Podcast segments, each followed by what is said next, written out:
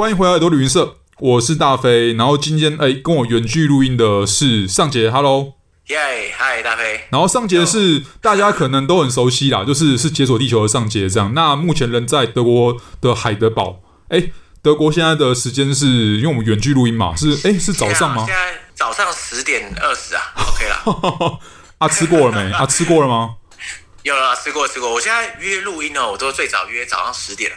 比较你知道，就是可以预先吃点东西，不然哎、欸，其实我常常像像你录你的节目，通常一集比较短嘛，对不对？嘿嘿嘿，可是像我录《解锁地球》一集，大概因为本身长度一小时，所以录完音可能都得花两小时，然后我就。哦真的，你知道吗？就是可能录到中午，我就饿到快疯掉，那时候就好好结束。所以好啦，那感谢感谢分享，然后我想去吃饭。而且录音是要动脑的，你知道吗？动脑都都是会用到那个嘛，糖分啊什么鬼的，就一定会饿了。嘿啊，对，没错没错，就是会越录口越渴，然后肚子越饿。对啊，越来越痛苦。然后我们讲到饿的东西，哎，对啊，就是哎，虽然这样切的会有点硬，但是你知道耳朵驴是要要过生日了。那过生日通常会要吃蛋糕，对不对？但是呃，今年对。因为疫情的关系比较麻烦一点啊，就是大家没有办法，对、欸，没有办法面对面吃蛋糕，而且呃，德国跟台湾还是有段距离的，所以我们就准备好，就是给上杰一个呃，算是一个替代品，就是给上杰一个 呃，给耳朵旅行社一个呃送蛋糕的机会，但是送了这蛋糕可能就是要给你出个题目，然后让你来分享，就是说你心中哎、欸，觉得自己心目中最喜欢、最想推荐的私房景点这样子。哎，这个蛋糕难度这么高啊！天哪，就是、而且还是 不是花钱了事就可以？原本以为你会送什么德国黑森林蛋糕之类，但没关系。我觉得你呃，你你接下来要分享这个景点可能会更有价值。哎，我可不可以插个题外话？就是请讲。你知道关于生日啊，在德国的时候啊，你如果要祝人家生日快乐，你千万不能提前祝，你知道吗？比如说你明天要生日，台湾的话就会说，哎，那你明天生日哦，啊，生日快乐啊。德国的话禁止，而且是严禁哦，就是如果说你提前跟别人讲生日快乐，是别人会衰的这样。真的假的？你说德国规矩吗？对对对，那当然，因为我们是外国人嘛。如果不小心这样讲，别人当然也不会怎么样。可是如果你是德国人，跟德国人预先跟别人讲说：“哎哎，生日快乐！”哎，有人会真的不爽哦，就是在跟他小这种感觉，就是说：“哎，我还没到啊！”你就是预先，你你只能往后讲。你可以说：“哎，昨天生日哦，哦，生日快乐。”可以不能说：“哎，明天生日，生日快乐。”大概哦，大概是这感觉，所以可以祝他，可以祝他 belated birthday，然后不能祝他，就是说，哎，几号几号要生日啊？先祝你生日快乐这样子。对对对，这个是禁忌这样。那没关系，那我们现在过台湾规矩，所以没关系，无妨。对，没差，生日快乐。哎，谢谢谢谢 谢谢尚杰。那对啊，那好啦，就是你的回合了，就是让你来推荐一下你在全世界范围之内，或是假设你有去过火星或月亮，也有也没有关系，好。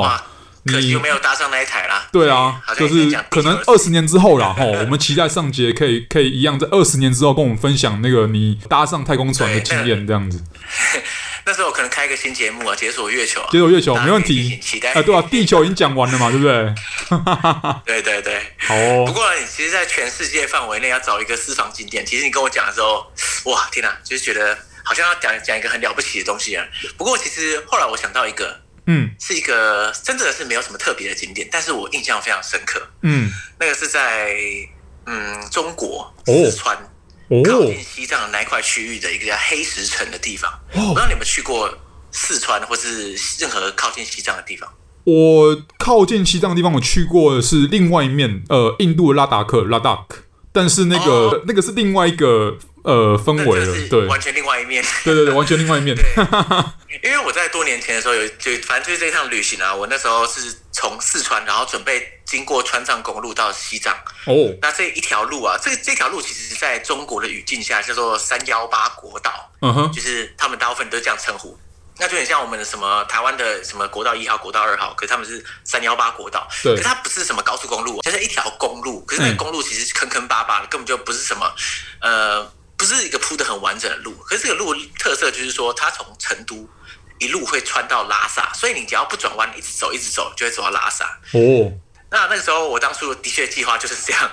那我是想要透过就是可能便车啊，或是搭偶尔会搭公车，然后一路这样进到拉萨去。嗯。那其实很有趣的就是，我在那那一年的时候，大概是六七年前、七八年前的时候，嗯、我观察到一个很有趣的，就是因为你看台湾的大学生，如果毕业的时候，大家会不会觉得说，至少我那时候毕业的时候，很多人会热血说，哎，毕业了，把它揪一团，就是脚踏车环岛。对，很多学生都会这样嘛，对不对。如果在那个我在那趟旅行中，我我观察到，就是搞起来当年的时候，中国的各大的这种大学生或者是高中生毕业的时候，就会想要揪一团，说：“哎，我们骑单车穿过川藏公路进到拉萨，怎么样？”哦，这种感觉就是有一种那种欺压纵走的感觉吧。对对对，哦天哪！但但这条路其实比环岛还要长。然后我那时候就走了这条路，当然我不是骑脚踏车啊，我是就进就能搭便车那些。OK。然后呢，其实这条路，我觉得对我来说是一个非常神奇的一条路，它是充满了背包客还有单车客的一条路，所以你每一个城市到每个城市之间，甚至它也不是什么城市，就是一个镇到一个镇中间啊，嗯、你都可以找到很多青年旅社，嗯，然后可以你可以永远的碰到。无数的无数的背包客在路上走，其实我觉得是一个很神奇的氛围啊。那个氛围我在世界上其他地方旅行的时候还没有碰到过。OK，我觉得，我觉得一个重要的点是因为三幺八国道它其实是一条，就是就只有一条路而已，所以你只要想进西藏的人，大部分都会聚集在那个很限缩的地方，不像你在其他地方旅行的时候。啊，地很大嘛，对不对？你怎么可能刚好每个城镇你都会碰到旅行者？可能就刚好没碰到。对。可是这条路上你是想想躲也躲不开，就是太多了，所以那个那个氛围是很奇怪的。所以呃，那个时候我后来到它中间一个城市叫新都桥。嗯。新都桥这个地方，它其实。也不是什么城市啦，它就是一个小镇。那这个但是这个小镇呢，它是在距离大概就是从成都往里面走，然后走大概四五百公里就会到这个小镇。Uh. 然后我就有一天住住在那里，这样。那其实你知道，川藏公路就是因为它渐渐往青藏高原上面上去嘛，对不对？对。所以它的海拔是一路走一路高这样。那所以到新都桥的时候，大概海拔就已经三千多哦，oh. 就是你看到了平地就是三千多。所以你想象一下，就是你你的你的平地是三千多，然后你旁边看到一堆大山，而那些山都是。对，这种它可能都是什么六七千，对，这种五六千、六七千的那种感觉。对啊，对啊。所以那时候我们在新都桥的时候，基本上那条路我们都没有在做什么功课啊，就 我就在新都桥的旅社就到处问别人说，哎，最近附近哪里好玩啊？什么这种感觉。然后这个时候呢，我们在客栈里面碰到两个中国人，这样，嗯嗯。然后他们两个呢，感觉起来就是他们是来这边打工换宿，嗯嗯。然后呢，他这边待了也一段时间，可能好几个礼拜，甚至好几个月这样。然后这两个人就说，哎。这个我们今天下午正好要出去啊，那他们有一台破车这样，嗯，那他们说，哎，他跟我们讲说啊，我们这边一台破车啊这样，然后他们两个准备开那个破车去到处晃晃，要不要看我们要不要加二这样？嗯，我说，哎，好啊好啊，要要去哪里晃？要去哪里晃？然后他们说，嗯，还没想好啊，但是就是有两个可能，不然你们选一个人怎么样？一其中一个呢，就是这附近啊有一个藏传佛教的寺庙，嗯，然后听说呢今天可能会举办一个那种庆典之类的。这我们可以去看那个庆典。那第二个呢，就是附近有个山叫做高尔寺山。那这个高尔寺山呢，它的山顶有一个黑石城。那什么叫黑石城？其实据说啊，就是。过去的时候，不知道可能数十数百年前啊，对，藏传佛教的僧侣为了苦行啊，所以从山山下会带很多黑色的石头到这个，就是徒步走到这个山上，然后用这个石头盖出一些就是 一些建筑物，然后他们可能住在里面，然后过着就是与世隔绝的生活，然后从从此就是苦修这样。那所以这个算是他们当初建构出来的一个小小的一个聚落的遗迹。嗯，那就是二选一，你觉得你会选哪一个呢？我觉得那个高就是呃，你刚刚讲说高尔市城，因为呃，那个那个名称很像某个歌手的那个的那个姓名，但是那个比较好记这样。那我那我觉得刚刚你提到黑子城，我觉得有点酷，因为其实我呃不瞒你讲，因为刚刚有 share 到说我也有去过拉达克嘛。那拉达克也是被那个藏传佛教影响很深的地方，所以他们也是一样，就是各大的那种呃，只要是山丘或是呃高点，他们都会盖那种小寺庙、小寺院这样子。那他们都会有很多的，就是一样，像你刚刚形容那种高僧，你知道吗？在里面修行。对对对。只是可能在印度那边，他们比较呃，他们现在都比较呃，不会自己盖房子，他们都会有那种钢筋水泥的盖好。但是哦哦，对，但你刚刚形容，我觉得更酷，就是哎，他连他连那个就是自己休闲的地方都要自己盖，然后是自己带石头上去的，对 对，所以那时候我就我们两个就想说，哎呀，这个到底要选哪哪一个好？然后这个时候他们就补充一句，就是说啊，这个黑石城啊，其实啊，坦白说，他们也不知道在哪里，嘿那甚至就还存不存在都不太确定。所以呢，他说这个要如果要去的话，也只能去开车去乱晃，看看会不会碰到这样。啊、那时候我们想说，哎、欸，那他那还要讲吗？那就去黑石城啊。对啊，因为连大家都不知道在哪里的地方，就是应该去一下，该冲一发这样子。嗯，所以后来我们就决定啊，开车出发，就是前往黑石城。据传这个黑石城是在这个就是刚刚讲的这个高尔寺山的山顶。对。那所以呢，我们就开车一路往这个高尔寺山的山顶里面一直一路开下去。然后开到山顶的时候啊，你知道这个山一开到山顶，它就是一片突然一片开阔这样，然后你就看到。什么都没有，一无所有，就是没有人看到任何一个黑石城的踪迹。对，然后旁边有一些就是藏人在放牧，然后有一些藏人的帐篷在旁边这样。然后我们就想说，呃，不然问一下人。然后我们就到处看到那些帐篷，就会问一下，哎，那个不知道黑石城就是在哪里这样。那可是他们当地人不见得会讲汉语。对，所以就是也是一知半解，就是然后大家都不知道我们在讲什么，然然后就完全没有人听过黑石城的样子，这样也有可能是听不懂我们讲话。然后这个时候大家就很沮丧，因为想说啊，这个黑石城可能真的不存在，或者说他根本就不在这里，对，或是就没有这样。嗯，然后大家就很伤心。然后这个时候我们开车的那个那个中国人，他就就是觉得啊不行啊，今天如果没看到黑石城，他就很不爽，这样，他就突然。方向盘一转，啪，开离那个车道，这样直接开到草丛上面去。然后他就整个，就是我们整台车哦，就是在草丛跟山坡上面乱窜，这样完全没有路，然后乱到处乱开。我想说，哎、欸，等一下，可是 就是你在这边乱开，其实不太可能，就是刚好被你碰到黑死城嘛，对啊，几率太小了。可是他就是想说啊，就是试试看就知道啊，然后就到处乱开。可是其实我们都大概觉得说，应该是找不到这个地方，几率很低啊。对啊，就我们在。到一个山坡的时候，一一往上正要开的时候，嘎，整个整台车卡住，这样就卡在一个山坡上，上不去，上不去也下不来，这样。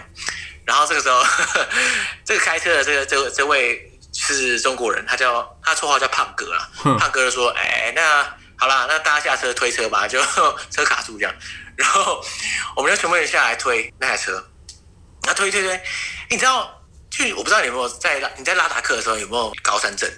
呃，其实后来有差一点，因为其实呃，高山症是比较比较有可能会发生在，例如说你很累的时候，或是你呃，就是你没有好好保保暖保温的时候，会很容易发生。对对对对对，因为我觉得我进入这个川藏公路三千多之后啊，我其实是没有很明显的高山症。OK，当然你整体来说，你一定会每天都有点喘，就是这个状态，就是你一定会觉得不太舒服，可是你不会到就是发作那个感觉，对对对，你会觉得啊。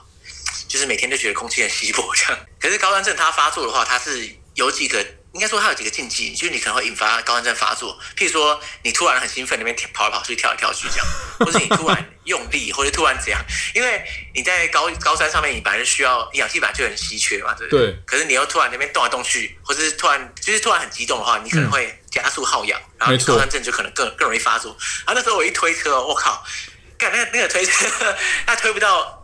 大概推不到一分钟，我就哇，就觉得好像高山症发作的那种感觉。哦，因为高山症发作的时候啊，它是就你会觉得眼前的很黑黑暗这样，对对对，视线会收得非常非常窄，就你大家只能看到前面的东西，旁边就黑的这样。然后你会这样啊这样呼呼吸非常的急促，我觉得非常的困难这样。然后他说哇，我就说呃我要去旁边休息这样。然后大家想说呃中华小，就是大家推不到推不到三十秒，超费这样。不过没有啦，就是后来大概躺坐在旁边坐了大概一两分钟就就好这样，然后车也推上去，计划通这样。没有，不是，就是就 就后来就成功把车推上去，然后我就重新坐回车，然后结果想不到啊，一坐重新坐回去之后啊，往前一开，哇，整片黑石城突然出现在眼前这样，然后哦，它哇很好辨识，你知道吗？就是黑石城根据他的描述是一堆黑色石头堆出来的城，对。等到我们到现场的时候，发现呃，并没有所谓的城，因为这个城早就已经塌掉，嗯、就是我只看到一堆一堆的黑石头掉在地上。哦，它它也比较像是呃黑石海滩这种感觉。哦，并并没有一个所谓一个城这样，就、嗯、就是你可以看出来，这个本来可能真的有一个城，但是现在它只是一堆黑色石头放躺在地上。哎，可是当下我们兴奋到了不行，我们全部下车，而且也完全不管那个禁忌，直接往那边跑，然后 就跑到石头旁边去，然后就哇啊！突然之间，好像觉得自己这个城好像自己盖出来的这种感觉，就像一个荒野中，然后到到处乱找，就真的是找到这个这个地方。然后，因为它这个黑石城盖的地方啊，它是一个算是一个比较制高点这样，所以你可以往下看的时候，你会看到旁边啊是群山环绕，而且是没有尽头的，就一层一层一层一直一直往外延伸这样。而且你可以想象，你在你在高尔斯山的山顶，它那个海拔已经接近五千公尺，嗯嗯，所以旁边这些山，它每每一个人个个都是。就是可能四五千、五六千这样，然后你会觉得说哇，那那当下真的是有一种天地之大的感觉，就觉得说，哇，这个地方是是山的故乡，有有有这个这个感觉，然后就觉得哇，心胸非常的开阔开阔这样。那我可以想象一下，就是这些苦行僧把石头搬上来，然后在那边盖出自己的建筑物啊，然后住在里面。其实好像没有很苦行吧，感觉蛮爽。没有啦，没有啦，sorry，对苦行僧感到 sorry，这样。不会不会不会，因为对对他们来讲，他们哎，他们能住在那边，其实都可能都已经没有凡事的那个思想，你知道吗？都觉得啊，那种凡事的价值观都青菜呀，这样子。嗯嗯嗯。所以我坦白说了，我觉得客观来说，黑石城它。并不是什么很壮丽的景色，或者是以黑石的部分来说，嗯嗯，基基本上就是黑色石头在地上。但是我觉得这一段旅程让我印象深刻，就是在我们沮丧的当下，然后又重新在山顶上面乱窜，然后又推车，然后又终于又找到这个这个城市，我就觉得哇，这是一个很传奇的旅程。对。后来我在回想的时候啊，我就上网 Google 一下，呃，我最近看的话，发现其实黑石城的。网站介绍啊，其实是有的诶。可是当时我们在青年旅社的时候啊，我我们在听他们讲的时候，我们就上网 Google 了一下，或是应该说他们有上网百度了一下。哦，对，百度了一下。对，就没有什么没有什么黑石城的东西。那你们就不会找不到。你们当时的时候有有什么百度地图或什么高德地图之类的那种东西吗？呃，应该是有百度地图，但是我们手机没有。哦。没有随身就是安装这样。但是我知道其他路上碰到的旅客好像都有用吧？对啊。所以其实是一个，其实那种当就在地当地人知道的景点，那其实它并没有到真的非常有很高的知名度，但是因为过程就包含你们有各种迷路呃迷踪，然后你 你后来还差点真的高山症发作的一个一个过程，就是是过程让你觉得就是最后这那个终点很美好，而且刚好又是就一片的黑色石头这样子。对，就是这个我觉得是。要结合这个前后的故事，我就觉得哇，这趟旅程真的是，我觉得对对我来说还蛮有意义的。嗯，但大家也不要，大家也不要觉得说啊，可是那是对你有意义啊。如果其他人想去的话，可能觉得很无聊。哎、欸，其实不会哎，我觉得大家如果有机会经过新都桥的话，如果有这个机会的话，大家还是可以去找一下黑石城。其实我觉得它以它那个制高点来看旁边的群山，就像我刚刚讲的，你还真的会有一种哇，天地之悠悠啊，就是世界之大。就我我只是沧海一粟的这种感觉，嗯，我觉得那个感觉是在那边是非常非常强烈的，加上地上的黑石头，你会觉得更会觉得说哇，这个百年前的时候，可能有一些苦行僧跟你一样站在这里看同样的风景。对，可是对他们来说，对他们在修行的人来说，其实我不知道这个风景对他们来说的意义，可能跟我们不一样。嗯，可是至少我们看来是同一个东西，我觉得还是非常棒。客观来说，我觉得黑石城也是很赞。太棒了，那我那我同步也要跟呃，就是跟那个尚杰一起推荐，就是假设然后，那个疫情过去之后，如果你有机会的话，也可以跑一趟拉达克。你就是因为刚刚呃上节有讲说，就是呃类就是很类似像这样的藏传佛教的地方，然后有一片一整片的黑石头这样子。那如果想象一下，而是在拉达克的话，是一个又一样是天地天地之悠悠的一个那个山谷当中，一个河谷当中会出现一个沙漠。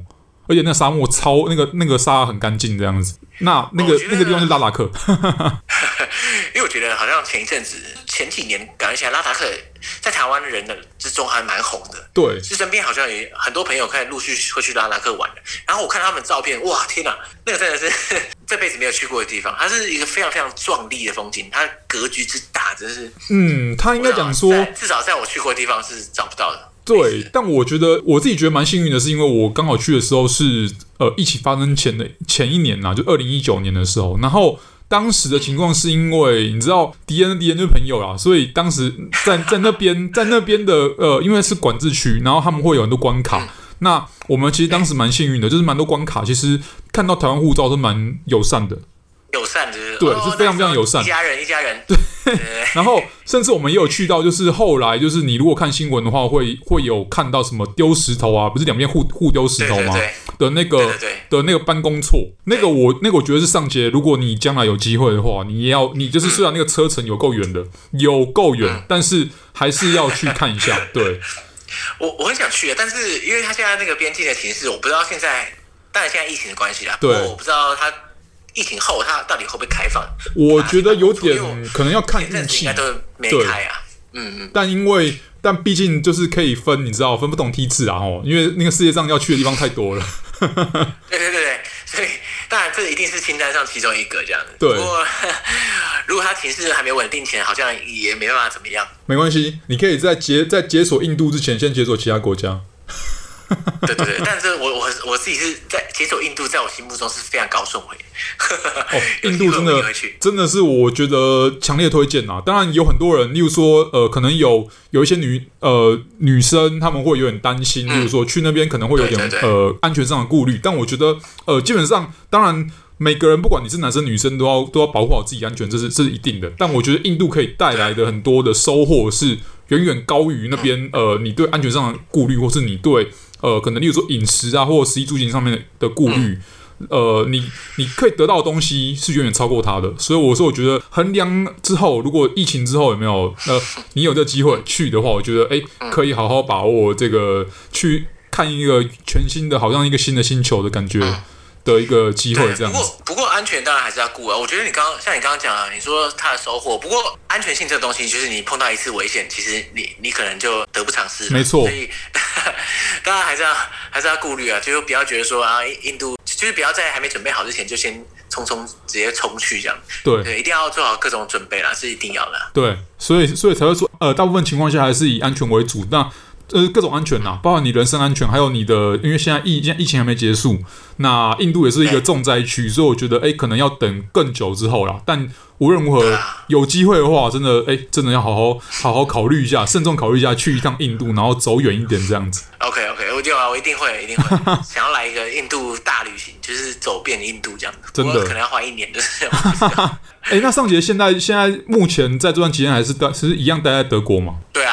呃，我可能有我有计划，今年九月的时候啊，去德去德国附近的国家，其他国家走走，对吧？因为我在我来德国之后还没出过德国，哦，真的假的？哦，疫情的关系啦，没办法，因为真的很难啊。哦，对了，大概从今年六月开始会比较放松，可是六月七月刚好是我就是我在那边读书嘛，就学期末，所以没空，所以我想我把所有能量累积到九月，完了爆完一波，爆完一波一定要啦。计划是这样，来一个中欧大地旅行啊。就是呃，大地游戏、欸、大地旅行，没错。我现在是这样打算，对啊。哎、欸，那你有你，例如说你周围国家，哎、欸，你之前是只去，呃、欸，你你之前欧洲也只去过德国吗？就是以德国来讲，以德国为中心的话，呃，没有，我之前旅行的时候去过其他其他地方，可是大部分都是偏南欧为主啦，哦，像西班牙、意大利啊，啊，我去过法国啦，还有希腊，嗯哼，对啊，可是就就这样，没没有没有别的。哦，那你完全。那你应该会，那你应该会，因为德国周围有包含，就是这样扫一圈的话，有丹麦、波兰、呃、捷克、斯洛伐克，还有奥地利等等之类，瑞士。对对对，对啊，对对对，我打算，我打我路线打算这样啦，从柏林出发，然后然后到那个到到捷克，然后捷克到斯洛伐克，斯洛伐克到奥地利，奥地利再到匈牙利，匈牙利再到呃克罗埃西亚，然后斯洛维尼亚，哦，刚好刚好绕一圈，对。这样应该要一个月吧？超过？差不多。我我规划四到五个礼拜啊。哦，我觉得应该是可以啊。因为其实这虽然看起来国家很多，可是其实都蛮近的。对，没错。啊、而且你可以考虑一下用，又就是搭火车或搭客运，就是用比较对再慢一点的方式这样子。我，自己是蛮推荐，我我自己蛮推荐捷克，但是捷克因为很多人推荐的，所以我加送你一个推荐，就是你可以去 奥地利、奥地利维也纳以外的地方，然后还有丹麦，就是哥本哈根以外的地方。的话，我可能比较不下次嘛，应该这次不会去了。OK，没问题。奥地利的话，我目前我因为我现在还没有看细节啦，但是我粗略的想，可能维也纳是一定要的，因为我是没去过。然后可能就因斯布鲁克吧，嗯哦，或者萨尔斯堡。哦，萨尔斯堡一定要去，真的非常漂亮。真的假的？对，是很有味道。因为我在考虑，你知道吗？就是因为我回德国两个路线，一个是从穿过因斯布鲁克回巴伐利亚，一个是穿越萨尔斯堡回巴伐利亚，所以就等于说因斯布鲁克跟萨尔斯堡二选一。哦，所以你现在投萨尔斯堡是不是？那你我帮你掐指算一下哦，你想不想就是多去一个小国家？你应该有听过啦，列支敦士登，但是他要绕路。可以啊，但他要绕路。对，对。如如果是要去那边的话，就是走因斯布鲁克这个方向。没错。然后到列支敦士登，然后再到瑞士，再回来。其实怎么还好，其实还好。其实呃，你会 你会多花两天的钱呐，吼，就是 因为你一定会，你出列支敦士登都，你一定你一定是入境瑞士的。然后你再从瑞士回德国这样子，但是理论上从瑞士这样直接上，直接直接回巴伐利亚或者直接回海德堡的话，会比较近一点点。哎，哎，这个建议好呀，这个建议好呀。哎、欸，我我来研究一下。对啊，因为其实时间够的话，再多加个瑞士跟列支敦士登。对，因为因为、哦、因为因斯布鲁克其实也蛮漂亮的，就是它虽然萨尔斯堡是有它厉害的地方，他自己厉害的氛围在，但我觉得呃看季节啦，因为我当时我当时去萨尔斯堡的时候比较偏冬天跟春天，所以对它你如果现在夏天去了，搞不好那个那个气氛会不太一样。对，而且其实萨尔斯堡严格来说离海德堡并不是这么远，所以我之后想要找一个假期跑去哈。对啊，真的啊，你搭个火车去就好了，哦，当天来回。哇哇，哎，今天录这个音。有很大的收获哎！不会啦，没有啦，哎哎，应该是要原本是要请你建议我，因为你应该对德国比较熟，你知道我对德国就尤其是你知道呃北德，嗯，就是德国北部那边，我真的超级不熟，真的超级不熟，就是因为我只去过巴伐利亚，就是德国南部而已，对我来讲，德国就只有南部的印象而已。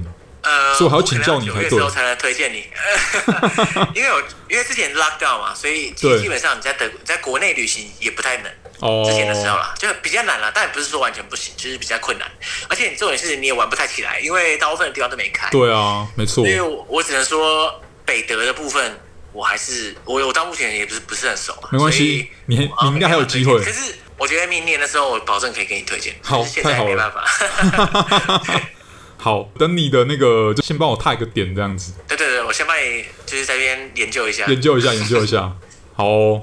感谢上节推荐，呃，今天那个黑石城，我觉得这是这个是目前已经蛮多节目呃帮我们推荐，都是那个特殊的释放经典，但我觉得这个是蛮酷的一个。对啊，真的是，真的是。如果有机会的话，大家可以看一下。如果有机会的话，我也我也蛮想，就是从中国那边就进藏区啊，就是从不同角度去看这样。嗯、好，谢谢上节，感谢感谢大飞，谢谢，生日快乐，哎，谢谢。